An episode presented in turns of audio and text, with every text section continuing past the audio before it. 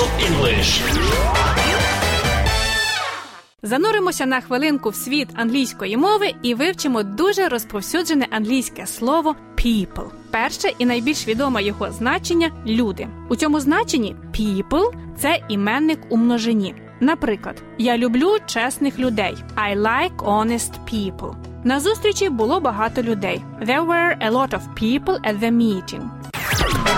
Bible English. А як сказати людина? В однині слову people відповідають іменники person, man, human, human being. Вона чесна людина. She is an honest person. Він цілісна особистість. He is a man of integrity. Вона мені подобається як людина, але не як музикант. I like her as a person, but not as a musician. Що стосується слова person, треба сказати, що не завжди у множині йому відповідає слово people. Наприклад, в офіційно-діловому стилі або в юриспруденції person перекладається як особа суб'єкт. У множині має форму persons.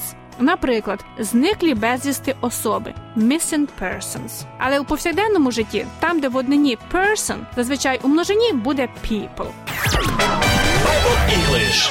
А тепер дуже важливий момент. Слово people може бути формою і однини. У цьому випадку people означає народ, нація. Наприклад, китайці працьовитий народ. The Chinese are a hard-working people. Розглянемо ще біблійну ілюстрацію. Бог звернувся до фараона через Мойсея. Відпусти мій народ.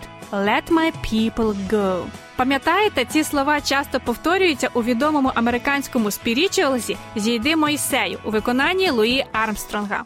to let my people go. Let my people go. Дослівно дозволь моєму народові піти. Тепер ще один нюанс: якщо народ це people, то народи буде peoples. Ще кілька текстів із книги псалмів. Блажений народ, що Господь йому Бог. Blessed is the people whose God is the Lord.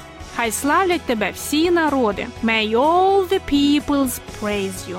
Друзі, підведемо підсумки. Людина по-англійськи man, person, human. Люди people. Народ people. Народи peoples.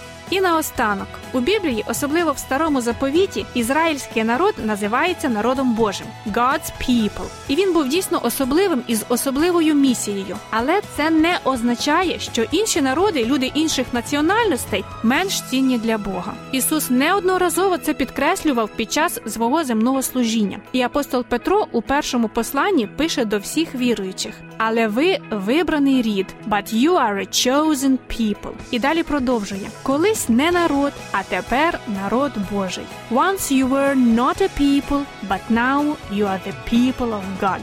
І це стосується усіх, хто довіряє своє життя Богові. Bible English.